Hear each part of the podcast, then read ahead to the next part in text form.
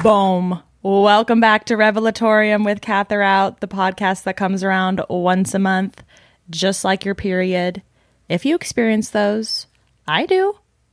And I might be right now, or at least the tail end of it. So we're synced up for episode three. We really are. We have made it, folks, to the almighty episode three of this podcast. And I feel pretty strongly about this episode for multiple reasons. Number one, as the video viewers have already noticed, I do now have this long and sexy podcast arm accompanying me, which means that you will no longer hear the comforting but slightly disturbing sounds of me manhandling the microphone. Maybe some of you appreciated that. Personally, as the one editing all hour and a few minutes of this, I did not. So, Thank you to a kind Seattleite man on Facebook Marketplace for selling this to me for like 15 bucks. I don't know why I thought these would cost like hundreds of dollars. Like it's literally just a clamp and like this rod. Um, but it adds a certain je ne sais quoi. Let's just say that. Let's just say that a certain neckbeard essence. Like I do feel like I I can posture a bit more now that I have my hands free. And I remember this episode of TMG where like Cody and Noel were talking about how like once you get the podcast arm and you have both hands free, your ego just kind of explodes a little bit because you can really gesticulate in a grander fashion. Like once you get one of these, you start sounding a little Gary V esque. So podcast three, podcast episode, podcast episode. Thank you to my dear patron Addison for alerting me to the fact that I could be calling these podcasts and like hindsight 2020, should I just have named the whole thing that? Yeah.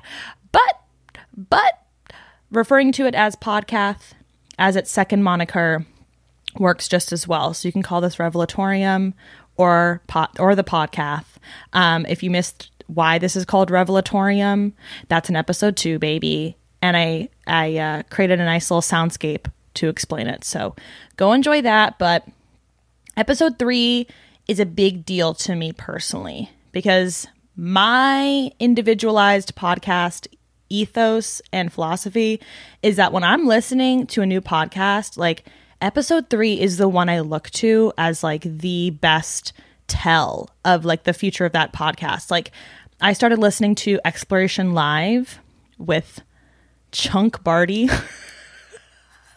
That's his Twitter handle. And oh, is it Natalie? I've only listened to like a couple of episodes. I'm obsessed with it. I'm so deeply obsessed with it. It sounds like every conversation I've had with one of my friends ever.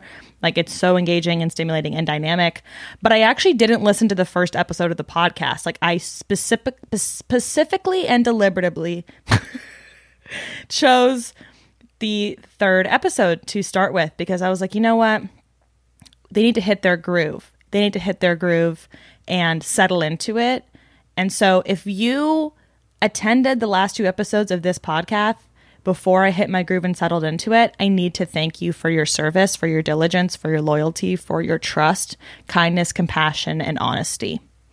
And you all did show up in the reviews as well, as well. So I have to thank you for that because it's really wonderful to see the reviews on Spotify, the written reviews on Apple.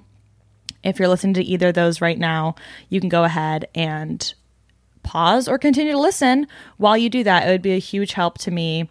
And I also recently realized that just another podcast drop. Um, Grace Kuhlenschmidt and Joe Castle Baker, two iconic actors and comedians, just launched their podcast. And it's called Finally because the idea is that like they're putting an end to podcasts because they're finally going to talk about like all of the topics that are left and then we can just stop podcasting altogether. And I think that's such a fantastical idea. Um, but I tried to rate their podcast before I even listened to it because that's how beautiful and parasocial I am. I will support you to the ends of the earth if I'm a fan of you. Like I I'm a stan. I'm a stan. I tried to review it before I listened to the first episode because I was like on a plane and um, it wouldn't let me do it.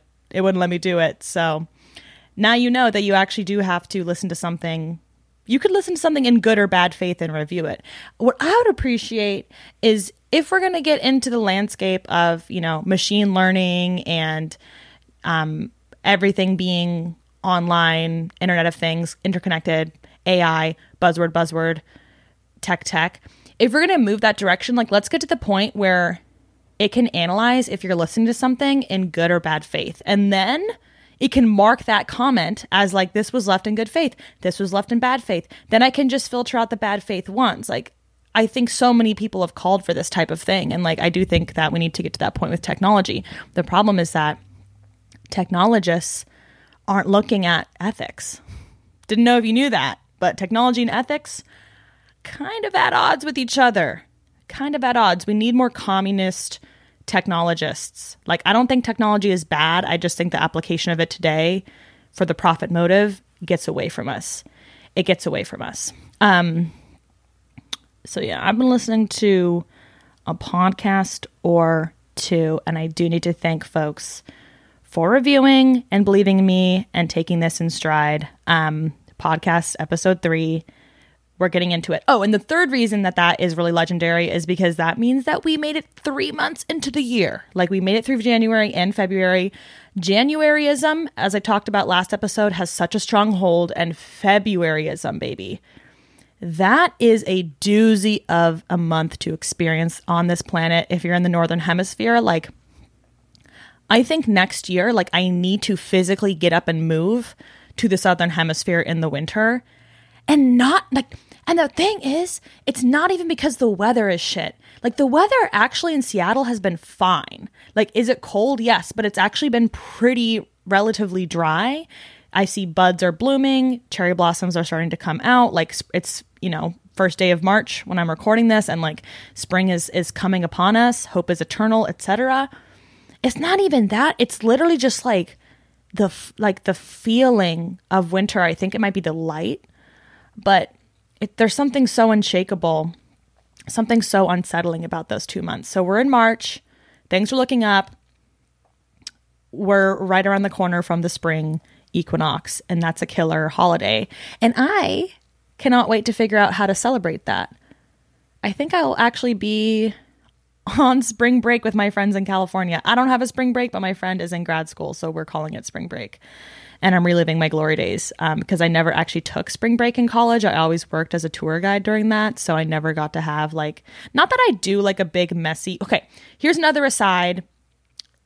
I don't understand how anyone did those Mexico trips in college. This is obviously for people of affluence, but they would go to Mexico and then they would drink in the morning, drink in the afternoon, drink at night, repeat it, repeat it, repeat it, repeat it four or five days in a row, and then somehow end up with like a functioning liver by the end of it. I actually just, my phlebotomist and I have developed a nice little bond. We key, we key every time I go in there. He's he's lovely, lovely queen, and um, he was telling me about his Mexico trip, and he did that, and I'm like, how old are you? Because I cannot be participating in that. My spring break will be camping, maybe taking a little bike ride on a railroad in the redwoods, maybe a little hot springs dip. That's what I'm looking forward to. That's what I'm looking forward to. Um, but also, also, what I'll say is that this episode, we're bringing out all the stops this episode. Got the podcast arm, we've got the reviews in place, we're in motion. We also now have a fact check segment. I'll have to figure out a sound to use for this segment, but in passing, you know, as a joke last episode, I was talking about how I, I should get like a fact checker to review what I say in this thing. So I'm not just like spreading misinformation as I usually do on the inf- internet. And I checked my podcast email and like four, five, or six people had reached out, like interested in actually being a fact checker. And I just have to thank you all for taking me so seriously. Um, as to as to actually reach out and and connect. And so one of you um actually sent in like a sample of the fact check and I'm going to play that for everyone now because we need to make sure we're always reviewing and analyzing everything we've ever done as as a as a good neurotic citizen. And now it's time for a fact check for last month's Revelatorium episode. In the first few minutes, Catherine mentioned accountability mapping. I had an Instagram post about the 2023 Yin Water Rabbit Year. This is a correct statement. Um, you've probably heard of the 12 Chinese zodiac animals, including the rat, ox, tiger, rabbit, dragon, snake, horse, goat, monkey, rooster, dog, and pig. These repeat on a 12 year cycle, but there's also a corresponding element that gives you more information of what type of year you're going to have. The five elements are derived from the Wu Xing philosophy that include wood, fire, earth, metal, and water. As one energy waxes, another one will wane. There's no hierarchy since these elements are interconnected, which is the theory that supports other Eastern traditions such as feng shui, acupuncture, or even martial arts. So, as an example, in 2022, the tiger was associated with Ren, the yang water. This element is compared to an ocean. On the other hand, 2023, the rabbit is associated with Gui, the yin water. This element is the same, but the polarity is different. It's compared to a fine rain or dew or even a mist. It gently nourishes life and helps to grow and reach your full potential. There are plenty of websites that you can Google to look up what type of zodiac animal and element you are. Um, and traditionally, you'll be extra lucky when that year's animal matches you. So for the ages of 12, 24, 36, so on and so forth. Be sure to check out the beginning of future episodes for uh, future fact checking. Thanks for tuning in. Thank you, Lena. That was from my beautiful, beautiful fact checker assistant, Lena Daniel. Excellent work excellent job. So, no lies detected so far. What I will say though, as well, is that most of the time when I'm speaking off the dome, I'm only stating feelings and opinions, very rarely facts. So, um, we will we will have a short and cute intro fact checking session every podcast episode to make sure that we're learning and growing and linking and building. Oh, Okay, let's get into this month's minor and major revelations from the month of February. First, a minor revelation that occurred yesterday. That occurred yesterday. I keep these funky and fresh and topical and relevant. Um, and that is that you know how they say that the way you spend your New Year's, like your midnight on on December 31st, your 1201 on January 1st, like whatever you're doing in that moment is supposed to be sort of telling for how the rest of the year will go. I want to apply that to birthdays as well. Like I feel like you should get a do-over on your birthday because in a way that is a new year it's a new year of your age. Like for you that's truly a new year you're spending on this planet. Like unless you're born december 31st january 1st like it's kind of chopping up the year in a way. Um your birthday is another opportunity to do that. Like if you fuck up the because i hate new year's. I think i've talked about that on this podcast. Like if you don't like new year's and you don't like having plans on new year's and you just want to sit in your bed and watch her by Spike Jonze that should be perfectly fine. But I think that you should get a redo on your birthday. However, this year, I was like really looking forward to. Well, the thing is, midnight on your birthday, a lot of times you're asleep because a lot of times you celebrate your birthday like the evening of. This year, I happened to be sitting on a plane taxiing at Slaytac Airport um, because my flight to LA was canceled and I had to rebook one like super late at night. So I don't really want that to be indicative of like the rest of the year, but I do want to report back like at the end of next February because this podcast will be consistent and I will be coming back at that point. I want to report back and be like, did that have influence on my year? Like, is that somehow meaningful? Can I extrapolate anything from that? Because what if I could? What if I could? Like, people that don't dream journal, you're not really able, which is me, I don't dream journal. You're not really able to like analyze your dreams as much. And I think many of us, we forget how we spent the new year by the end of the year. But now that I have this documented and recorded, we can come back to it. We can come back to it. So, what a beautiful way to utilize a podcast is as a time capsule, is as a time capsule. Okay. number two revelation is that my view of myself is like so different than other people's view of me. Like, and we've heard that a million times. It's like there's so many songs that are like, I wish you could see yourself the way that I see you. And it's not even that I view myself in such a negative light. It's just that, like, the things that I find just even in a physical realm, like the things that I find flattering on myself, like other people probably like wouldn't agree. And that's so ridiculous because I'm like, I live in this body, I look at it all the time.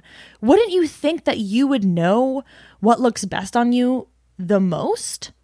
And maybe as a listener, you're like, yeah, you do. Don't listen to what other people say. But I'm like, it's just interesting when you get that feedback because it just kind of it's at odds with your own reality. Like I'll tell you, like when I was in LA, I always run an errand to Illesteva, which is um, a glasses and sunglasses company. And I like to see what frames they come out with because they're usually pretty flattering on me. And I went to the one in New York in fall of 2021 and I ended up buying a pair of sunglasses that the store manager and my best friend Ellie, who's known me since high school, both were like, Those are so good on you. Like, you need to get those. They're so good. And I put them on my face and I'm like, Oh, they're really like blocky. Like, they're really like rectangular. Like, I feel like because I have a more like angular face, like, I need to do something rounded and softer. And that's something I learned from Hacks on HBO. Thank you, Jean Smart. Um, but somehow they they were just so they were just such a, a successful hype team that I bought them, soon to be lost in the Mediterranean Sea in September of 2022. So they only lasted a year. But every single time I wore them in that year, I was like, these aren't these are not giving like I thought they would give because I wasn't that much of a fan of them. Like personally, like I wasn't that much of a fan of them. But then I was like, I should be a fan of them if everyone else is a fan of them because I'm not even seeing myself in these glasses. Other people are. So if I'm presenting myself in the best way to the world, I would want other people to appreciate. This is going to sound so warped. You guys probably think I'm like being such a little people pleaser. And I am, but like this concept goes deeper deeper just into like it, it is just so hard to see yourself in an accurate light. Like even when you're looking in a mirror, that's not actually how you look like. Like I remember there's this video of like this mirror that someone built where you can look into it and it'll actually show you as close as possible what other people see you as because a mirror is 2D, like it flattens your face. Like you're never going to see like really all the dimension of what you look like. Um and they they did that and it freaked people out because they were like oh i and, and tiktoks will do that too where they'll give you like a really warped filter and then the filter will come off. And for a split second you can see what you really look like because you're so used to your own face. I've just been thinking about that concept so much and i feel like it's just come up again and again and again. And february like really really um compounded it for me. Like there's there's just so many times where I've taken photos and I'll go to my friends and be like, oh, which photo of these three to five, like, should I post? Like, which one's the best? I'm not going to post all of them. And the one that I think they're going to choose 95% of the time is not the one that they choose. Like, I'm wrong every single time. Like, and that just feels so weird again. Like, but it's, it's in a way, it's comforting because, like, everyone everyone's looking upon you in a more flattering light than you're lo- usually looking upon yourself in. Um, and to kind of extend this like revelation, I've realized that people don't see you like as very like you, people don't see you as a fragmented person. Confusing, confusing. What I mean by that is like sometimes on a day where I'm particularly feeling like my face card my face card may be declining. When people look at you, they're not seeing like all of your worst days or like one little thing that's wrong with you. People after spending some time with you, seeing your face a few times, they put together like a p- composite in their mind of what you look like. And unless you look dramatically different from that composite, they're usually just seeing you within that frame of reference. Like when my friends are like, "Oh, I'm having a really like bad hair day," I'm like, "Oh, I didn't even notice because like it still fit, within the composite of what I think they look like." Like maybe if you got a professional makeup artist, got your hair blown out, you were professionally styled, then you would fall outside the composite of what people usually imagine you to look like. But in general, like you can flop so fucking hard and most people would not even notice. Like most people would not even notice like so when and this came up um, on a group trip I was on because the funny thing is when you take a photo with a group, the person that's posting the photo is always posting the photo that they look the best in. Like that's just a fact of life. You can fact check that. You can try to fact check that, Lena. I don't know how you even would. Um, but yeah, if you're posting your group photo, it's because you think you look good in that group photo. And my friend Sean was like, "Oh yeah, rarely. Like, how often do you actually look at the other people in the photo to make sure they look really good?"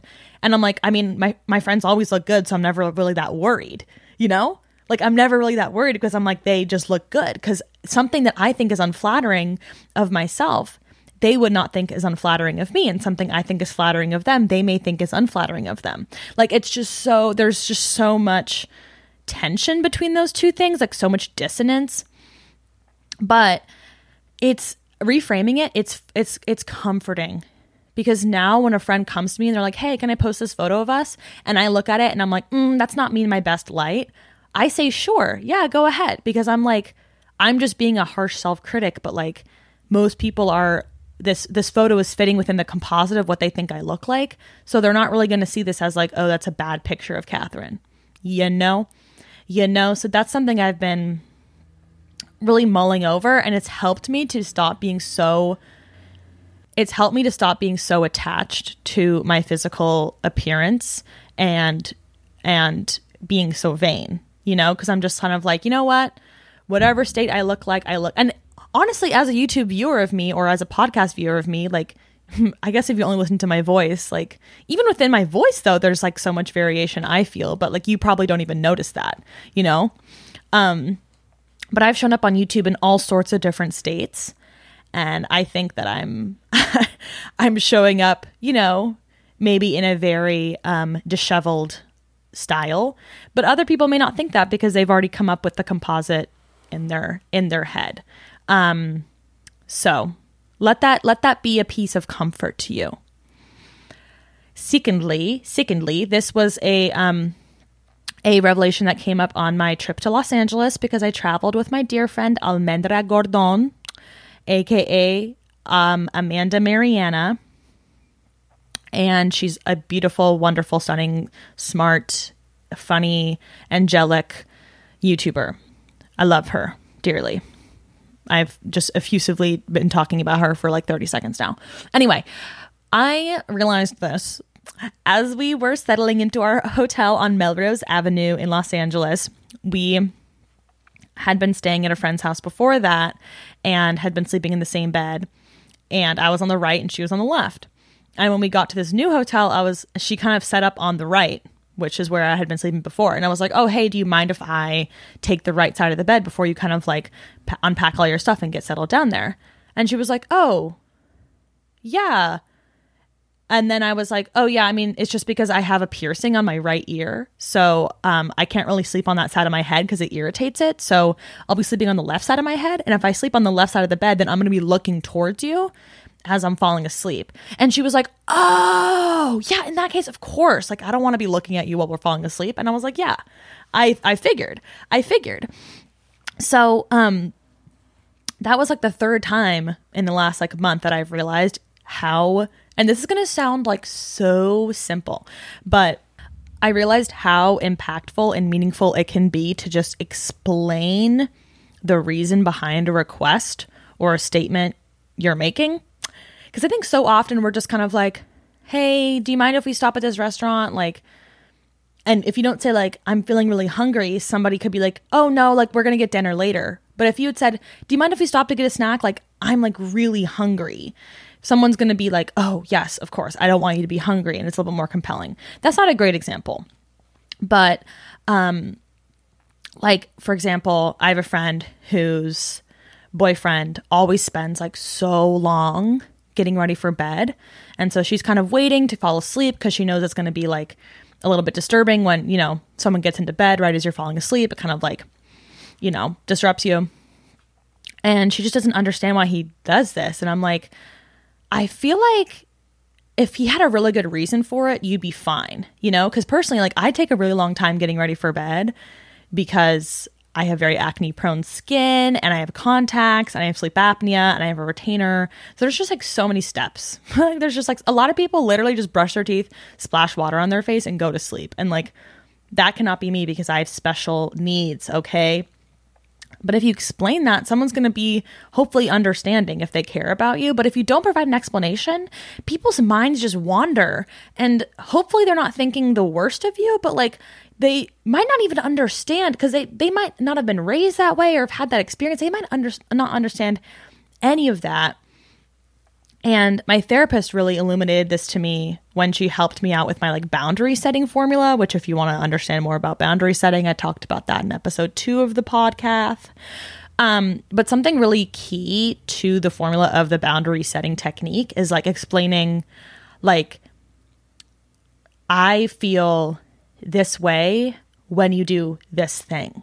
Like I feel like if it were my friend, it's like I feel unsettled and like kind of yeah, like I feel unsettled and just sort of like impatient when you take a long time getting ready for bed and what I need from you is to start getting ready for bed a little bit earlier so that our timeline aligns more and I can go to sleep more easily. You know? Like if you explain like on your end like why you're feeling the way you're feeling, it's just so much easier to get behind. And I think so many people leave that step out where you just say the request, but you don't explain the reason behind it.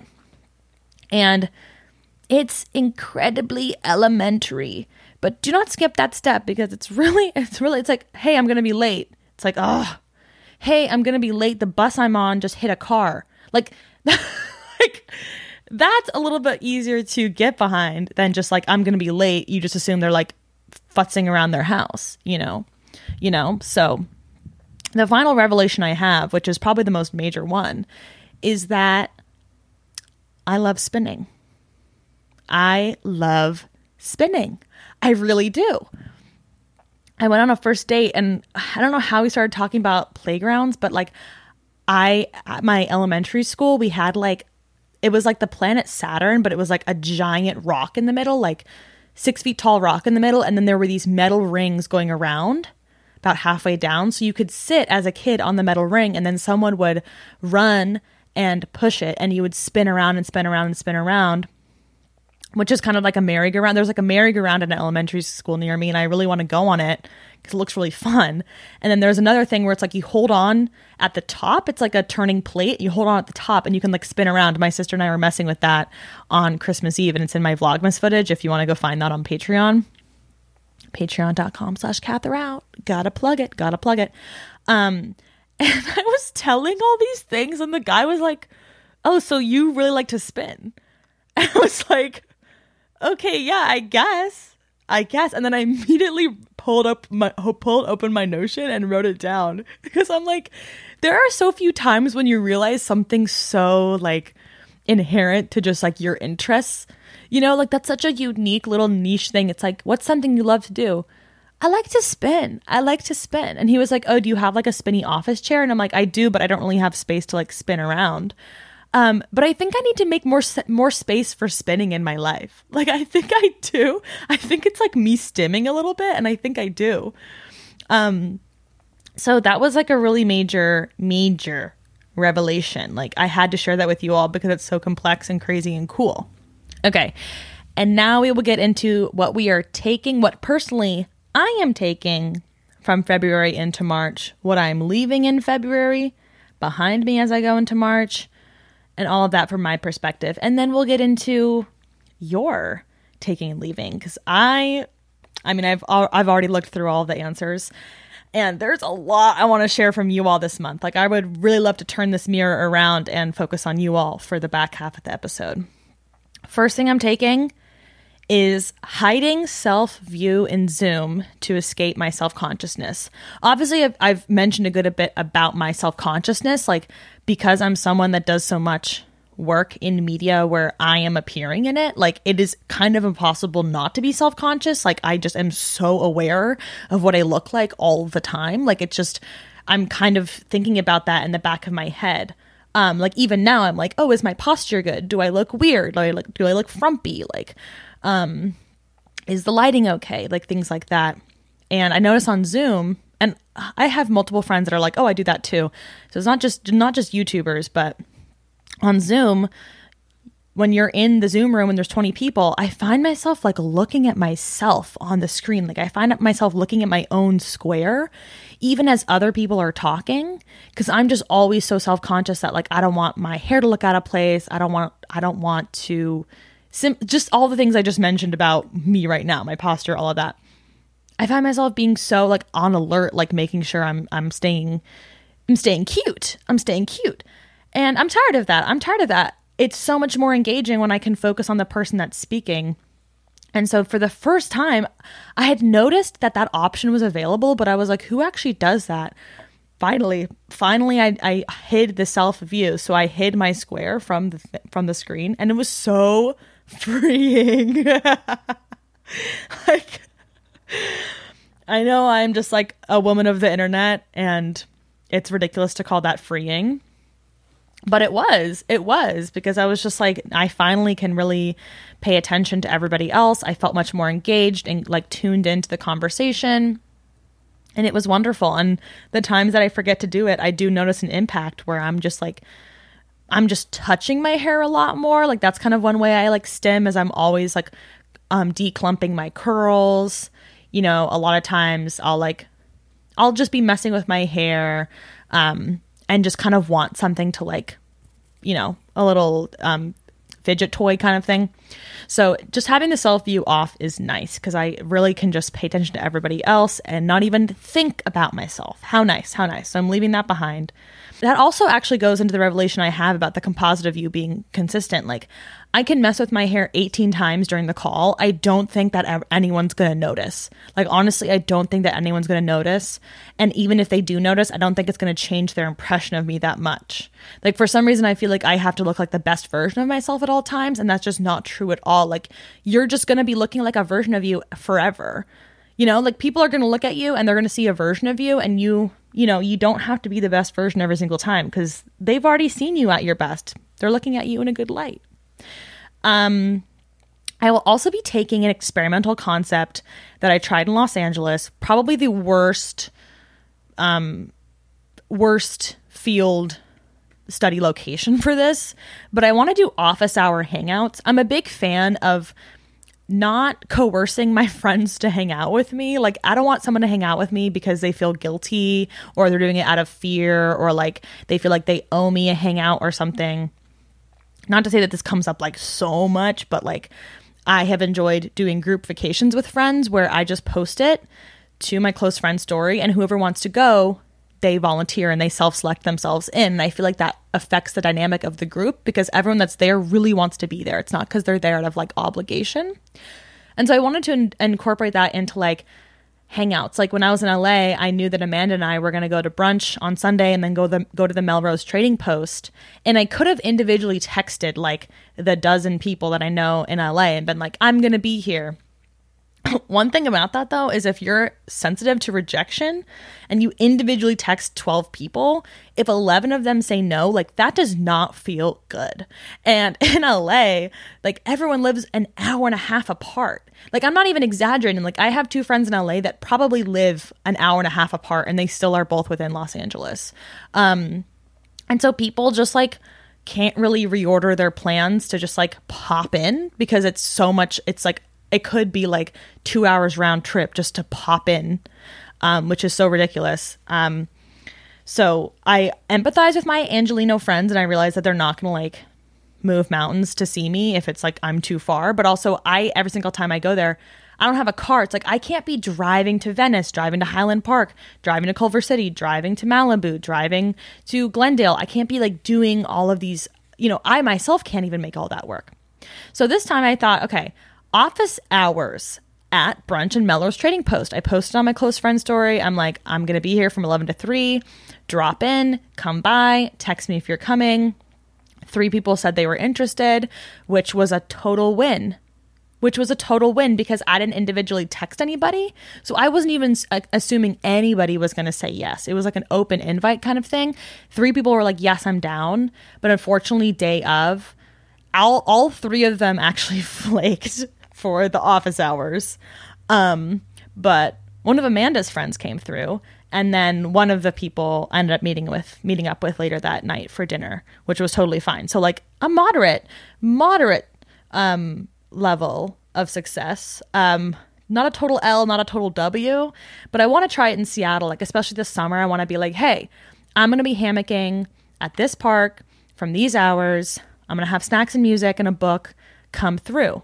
And it's like activities that I'd be totally fine doing alone, but like wouldn't mind a companion. Like I could even do it. Like a, a, lot of people have been talking about how they want more like errand friends. Like, hey, I'm going to IKEA these hours if anyone wants to come. I'm going to Costco. I'm going to go to the post office. I'm gonna do some furniture shopping. Like whatever it is, post and be like, does anyone want to come? I don't quite have enough enough friends in Seattle though to make that work. Um, but someday if I accumulate um, a bigger network here, that could be fun. But I want to try office hours. Um, maybe in it would work really well in New York. I feel so. I would love to try that in New York, although I don't have a trip planned there. And now for leaving, ditching, saying goodbye to media deprivation media deprivation. So i'm in an artist way book club. I facilitate three sessions of them. And week four of the artist way if you've ever read that book by julia cameron she challenges you to do a week of reading deprivation her words. But the book was written 30 years ago. So i apply that to modernity. And i say that means media. So like reading Instagram, like social media, TV, podcasts, podcasts, books, audiobooks, um, YouTube. Did I say that? Um, basically, you can listen to music, and that's it. And I'm leaving this behind because it was only ever meant to be a week, but it left like a lasting impact on me. Um, so, in a way, I am taking it. This one, this one's kind of a hybrid. It's like I'm leaving it behind because I did it and I completed it and it's done, so it's staying in February. But like certainly I could do a media deprivation week again. It's so challenging that I actually might just save it for the next time that I read The Artist's Way. But the main thing I learned from it was that meal times are really hard to not have any media for if you live alone because when I lived with my parents or with my roommates in San Francisco, if I was eating dinner and I was not like say I was doing media, media deprivation in those environments, I probably would just be eating dinner with my mom or my dad. Like I'd be like, "Hey guys, like do you want to just the actually though my mom and my dad always watch tv during dinner so it might have been even more challenging because i might have just had to like sit in my bedroom alone and eat dinner because they probably would not wanted wanted to um, abstain from tv um, but maybe in San Francisco, I could have been like, hey, like, do you guys want to just like eat and chat for dinner? Um, or if you live in like a bigger household, like there's probably somebody, or if you live with your partner, they'd probably be down to just like eat and chat during dinner, I would think. Like, I think conversation during dinner is like wonderful and healthy and great. It's much better than just like watching a movie where you aren't paying as much attention to like your own um, hunger and all of that. So I was just in here raw dogging my dinners, my breakfast, my lunches with nothing to do. Like the first day, I tried not to listen to any music just to see how that would impact my life because I think it's a very, um, like, clarifying thing to do to just remove a variable from your life for a certain period of time and then reintroduce it and see like what role it really plays in your life because I think it's hard to know the role it plays until you fully remove it from that role and then put it back in. Music I didn't um, it wasn't like people were coming up to me on the street and talking to me in my daily routine like they would have never talked to me before when my AirPods were in. I, I, wanted to have like conversations on the bus and like conversations on the sidewalk with people that I wouldn't have expected, but that just didn't happen for me. Um, so it was really lonely to just like be sitting on the couch and like just stare at the window or just be eating my dinner alone in the dark with my, you know, lights on. Like, just, it just felt bad. Like, it just felt bad. Usually I, do, I rely on like TV or YouTube for like the dopamine hit during dinner along with the food.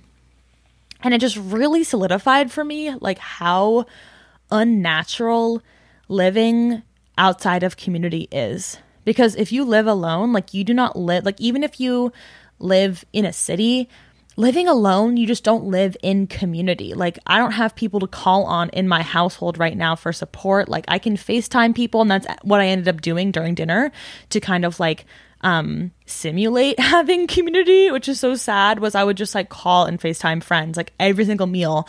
I would be calling someone, calling my mom, calling my friends, like who wants to get on the phone, who wants to talk, because I just craved connection. Like, if you don't have consumption, you really crave connection is what I found. Like that was the source that I kept going to. Like I want to connect, I want to connect, but I live alone. And so it made me really, really, I was already rethinking living alone because like it's fine, but like I'm an extrovert and I do crave community. Anyway, um, it's just unnatural. Like my ancestors in the 1400s, they lived without TV, they lived without the radio, they lived without YouTube, and somehow they ate dinner just fine. Probably because no, but like, did anybody live alone in the 1400s? No. I think you'd probably die. Like you, you had to have a team of people helping you to like, you know, farm everything and clean everything. There was so there was so much more to do that you would have to live with other people. So I just really felt like a pariah almost, where I was just like, wow, if I didn't have TV, media, all of that, literally could not be living in a one bedroom apartment right now. Like I would have to shack up with somebody or some people. Okay. And then on that same leaving note, I also left a lot of my body hair in February, which was crazy because I have not like I've been growing out my body hair basically since I don't know, May of 2020. So I had not touched it like I would trimmed, but like never fully shaved and been like bare again. And I went to my beloved friend Kath Kath Getsy. If you ever watched Kath in college on YouTube, the channel's gone now, so you can't search for it. But prolific YouTuber, college YouTuber, internet friend, and she had her golden birthday celebration, which is why I went to Los Angeles. She's actually born the day before me. She's also 5'10, also a YouTuber, also a California enjoyer. Pisces. Like we're just so similar in that way. It's crazy town. It's crazy town. Anyway, her theme for this birthday was black tie slutty. and so I like rented a dress and had my heels and like curled my hair and you know did my did my full beat. I, i've never really done a full beat. I can do like a half beat a quarter beat. I can't really do a full beat but i did my best to dress the hell up and i kind of just felt the urge to like just for the first time in for the first time in forever to shave my underarms and to shave my my legs or really just from the knee down because I never really shave above above that. Um and I felt so conflicted about it because I was like I don't want to feel like I'm just like giving into the cultural expectation that in order to look like formal or fancy or nice that you need to be like barren as a lady, as a woman, to just like not just to be sleek and smooth. But something about it like really called to me. And I've been to like weddings and parties and I've gone out. Like I've been out at night and like not shaved my armpits. So I felt like, okay, I've done I've done this before with the hair and without the hair. So I just wanted to try it, you know, similar to what I was talking about with like removing something, a variable from your life, and re adding it, you get a new um, perspective on it. So I shaved, and it literally felt so weird. It felt so weird. Like it felt so much weirder than growing the hair out itself. Like seeing my bare skin with no hair. I was just like, oh my God. It felt like, in a way, like a little piece of me was just like gone because it felt like my my armpit hair was like an accessory. and I had just like removed that accessory, like as if my piercing had closed up or something like that. Um, and so it was a really dramatic moment for me. Like I felt the urge to like tell everybody. Like I don't really know if anyone would have even fully noticed um, without me telling them, but it was just such an odd transition for me. Like I had never really planned on what to do from here on out. Like now I'm just going to regrow it back. I'm not going to stay this way. Um but variety is kind of nice. Variety is com- kind of nice. And I don't think that um the rad femmes are going to, you know, not bl- blow down my door for this. um, but they could be knocking on it. But I don't care. It was a nice little moment to just try something new. And I had thought I'd be like dancing a lot. So I'd want to like, you know, I'd be revealing my underarms all the time. I didn't. I didn't. There, I didn't dance. So no one would have even noticed, really. But that leads me into a question I had for you all, which was as a part of the survey I do every single month on Google Forms. I post it on my YouTube community tab and I post it on my Instagram story at Katherout, K A T H E R O U T.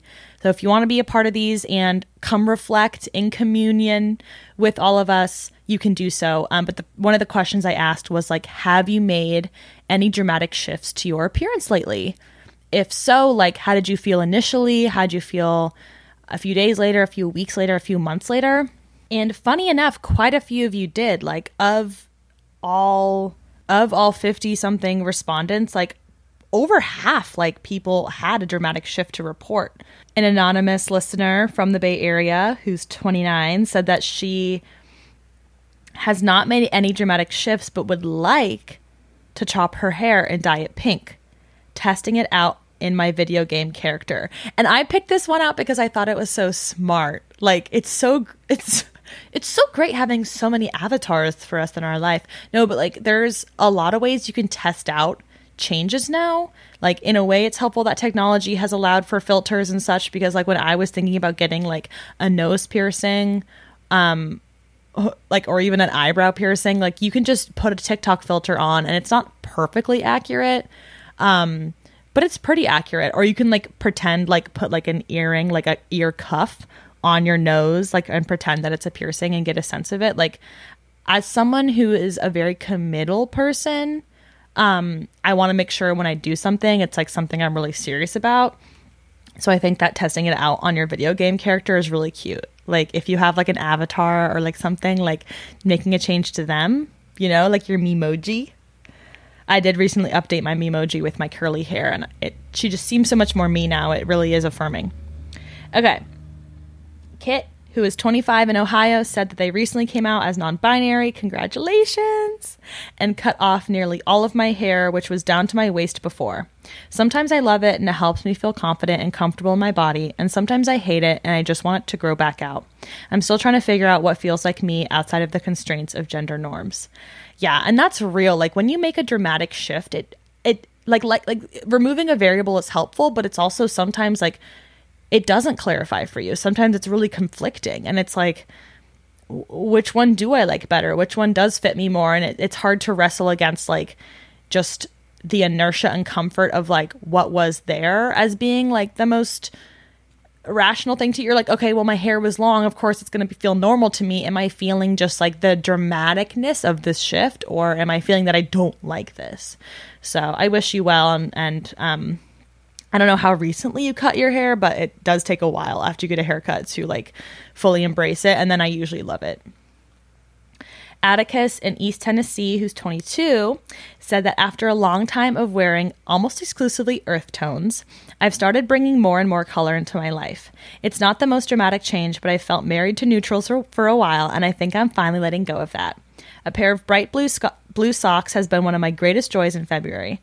I feel elated the first time I I felt elated the first time I wore them, and each time I'd look down at the color peeking out from my boots. I was mesmerized by the blue. After several years, I still feel the same way about them. They've solidified that I do actually like more than just earth tones. I feel a little silly being so affected by socks, but I can't help feeling like what I wear is a representation of myself, and that's important to me. I'm excited to slowly develop my self expression through colorful clothing in the upcoming season of renewal. Upcoming season of renewal seems like spring. That's a really beautiful way to say that. And I'm very happy for you, Atticus, about your blue socks. Like, it just takes a little shift to show you maybe how you want to present yourself.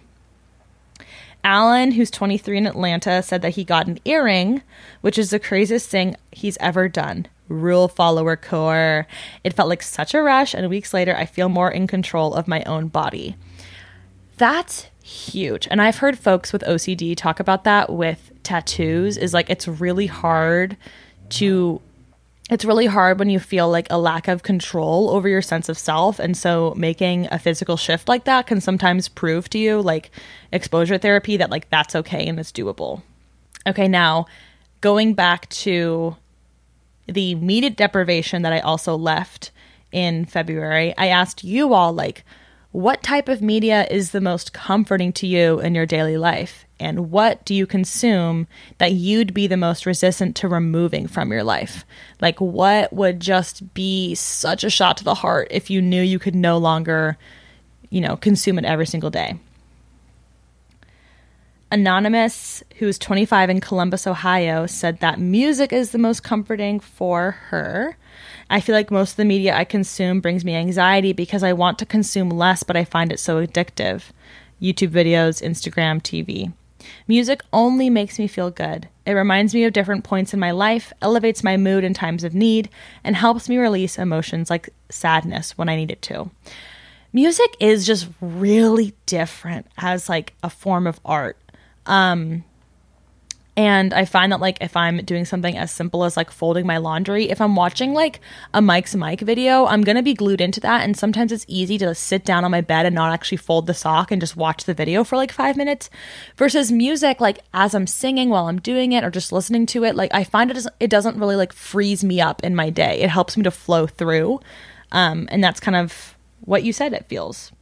On that note, though, Anonymous said that rewatching Mike's Mic media recaps, e.g., PLL, Twilight, Glee, Gossip Girl, like those, really bring me back to center, and I can't explain it, and I won't try. Yes, I I'm glad that I've assembled a viewership of fellow Mike's Mic oomphs because he's so powerful and wonderful. Hallie, who's 24 in northern Minnesota, um, wrote a really beautiful reflection in this part of the survey. Um, and I did want to just highlight part of it where they talked about a form of media they've gotten into being guidebook collections. By this, she means mushrooms of the upper Midwest, birds of prey of Minnesota, etc. I have several of them for the different flora and fauna of my geographical area. My boyfriend and I even invented a game called Guess the Thing when we page through one of the books and we try to have the other person guess what plant or animal we are based on the clues that we give. It's been a really fun game for the both of, both of us to get off our phones and be present together, but also learn about the flora and fauna of our area. Reading through these guidebooks also is getting me excited for spring and summer when I'll actually get to see the plants and animals and fungi that I'm reading about. I just thought this was so novel and cool. I'm like, that's a great. I love that you came up with a game for it, first of all, um, because quizzing each other is so academic and like fun. I just think that's a very cutie relationship move. And you're right. It's like indigenizing yourself to your area. Like, what are the plants and animals that live around you? How can you take better care of them? And you can notice them as they spring up and actually be able to name. I see so many flowers this spring coming up where I'm like, unless it's a daffodil or a tulip or a cherry blossom, like I can't really name what it is. And I want, I want to be able to. Someone else said barista videos are comfortable to watch. Who said that? Anonymous in Houston. And I've been seeing those more on YouTube, like people just doing their day in the life as a barista. And they are weirdly mesmerizing and i also think they're like the perfect microcosm of youtube like to me youtube is a, such a such a great way to see other people's lifestyles like that is one of the main things that i appreciate about youtube so you can kind of explore like how people live in like the southwest or how someone would live in like australia or like the uk or like malaysia like you can just see different lifestyles and baristas it's kind of an elusive thing because very few of us are up at the hour to see how they actually start their day. Okay, and now we get to dig into the evergreen questions of what are you all leaving behind from the month of February and what are you taking forward? And an anonymous listener from 20, from Santa Barbara who's 27 said that she's leaving anxiety about the cost of utilities. I've realized it's so silly to stress about the cost of heating my place. My comfort and my ability to feel my toes is worth it. And I remember when I first moved into this place, I moved in the summer, so I didn't have to use my heating for the first few months of living here. And then the temperature kind of inched downwards below 60 and it started to get chilly in my apartment and I resisted so hard just turning on the heating. I was being so frugal about it and just so incredibly ungener- ungenerous to myself. And I would be layering, I'd be putting blankets on. But I realized when you are cold, it is such massive inertia. Like it takes so much effort to get off the couch when you're cold. So eventually I flipped the heat on and it's just been, it just stimulated my life. Like imagine that having your home be the right temperature for your human body. So stimulating for you. Colleen or Colleen, who's 25 in Pittsburgh, said, I am leaving behind the idea that I have to have a certain number of social engagements each week in order to be considered a social person. I live alone, and a lot of my friends are married with kids, so planning things spur of the moment is difficult because the number of schedules to work around. I feel like the time I spend in public, at museums, going to open mics, as an audience member, etc., didn't count as socializing because I didn't know anyone there. I decided F that and began to recognize the natural ebb and flow of my social life, and I'm making a point to say hello or have a conversation with at least one person in those public settings, even if it's just saying hi to the person taking my ticket. And I think that's so wonderful. Like, who said that socializing has to be just with your friends? You can socialize with, you know, the person at the counter, a person at a concert. Like, you can you can have those little moments, and it doesn't doesn't have to be so intimidating. Don't have to like make a challenge out of it. It can just be like be a little bit more human with some of those interactions where you'd usually rush through them. And don't let extroverts dictate the number of social engagements you need to have because honestly, nobody should live like I do. the social needs that I have are like so high. Like, I wish I did not want to see people all the time, but I do it's a little bit of a burden because I don't know enough people here to see the number of people that I want to see. So I kind of do need to start outsourcing and go to go to museums and just like talk to strangers more, which I do. I do a good amount.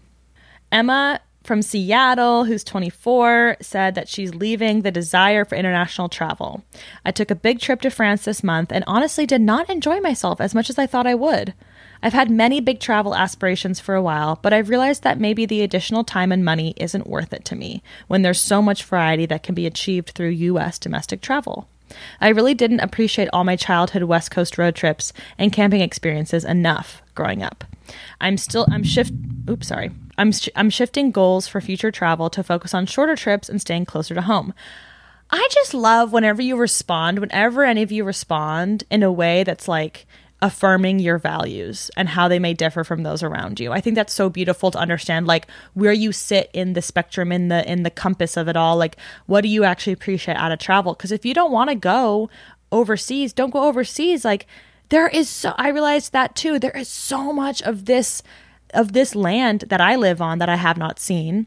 And there's so much variety to it. Like it's so enriching. So you can you can do years of travel without having to go overseas. Um, although cultural immersion is like really wonderful, if that's too much for you, like if it's too much to go overseas and be so far, like stay close. Stay close. Okay. Uh, TJ in Florida, who's 26, said that she's leaving my boyfriend of a year and a half who unceremoniously dumped me and kicked me out of our house two days before Valentine's Day. So in February, I'm leaving behind people who do not choose me. And TJ, let me just say, you are not alone. Like the number of breakup season responses I got in here, like so many relationships ending in this month, like compared to the last few that I've collected responses for, like a lot of you were leaving romantic relationships behind. And that I haven't been through a breakup in so long that, like, it's honestly hard for me to remember. It's almost like after moms give birth and the oxytocin rushes in, they forget how traumatic the childbirth was. And they're like, wait, maybe I should like go through that again. That's kind of the mode I'm in. So I'm like really, really feeling for you all going through breakups. And lastly, what are you taking with you into March from the past month?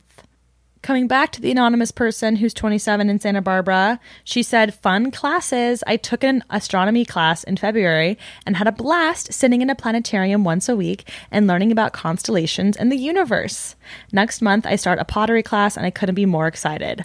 I love taking classes in the wintertime. I've said it before, I'll say it again. And an astronomy class is such a wonderful thing, thing to do when it's dark outside. Like, you might as well be inside looking at the stars. Um, and that's like such rich knowledge to have. My dad is a huge astronomy nerd, and so he'll always he was always pointing out the stars and the planets, and he'll always alert us when there's like a new meteor shower or new like something moving through the sky at night. He'll always let us know. And even though I'm not particularly interested in those matters, I'm interested in him being interested in it. So I appreciate um I appreciate those sort of niche interests and you can you can you can be so giving with that information because most people don't know quite what's up in the sky. Most of us are looking straight ahead or looking down. E in St. Louis said, taking being content with being alone and finding my hobbies and also Wellbutrin. And I included this just to be like, Wellbutrin gang, Wellbutrin hive. I'm no longer on it, but like, I love when people have a good experience on Wellbutrin because that drug changed my life. And that's exactly what the big pharma reps want me to say. But you know what? I'm saying that with a free and integritous mind. Flynn in Harrisonburg, Virginia, who is 20, said that she is taking new friendships. I was in a play and met the sweetest, coolest people. I want to foster those relationships more. That is such a special place to be in. Like when you make a bunch of new friends, it's so delightful. And all you want to do is just like develop those more and more and more. And I just, oh, I was just touched by that message. So I wanted to include it. Amelia in Atlanta said they're taking six more weeks of the Artist Way Book Club. My favorite part of the year so far. I love hearing from my patrons and listeners who are in the book club because it literally is the best part of my week, too. Like, I am going to be doing that every single year. So if you missed the Artist Way Book Club this year, stay tuned at the end of this year. I'll be recruiting for the next season. Alan in Atlanta is taking the willingness to stay open and the wisdom that I know I will love again. And that is so beautiful because that was like that like really helped me through my breakup was just like I've loved once, like I'll love again, like this will happen again for me. And it hasn't and it hasn't since. It's been 4 years and it hasn't since. Um but I am still open even though my heart chakra is blocked. Those are at odds, but like mentally I know I will love again. Maybe my heart chakra needs to get that message. Lily in Minneapolis, who's 25, is taking the love and support from friends in February. I'm the people pleasing, always doing something for everyone else friend, and I'm still learning to accept kindness from others. I officially came out in February. Woo!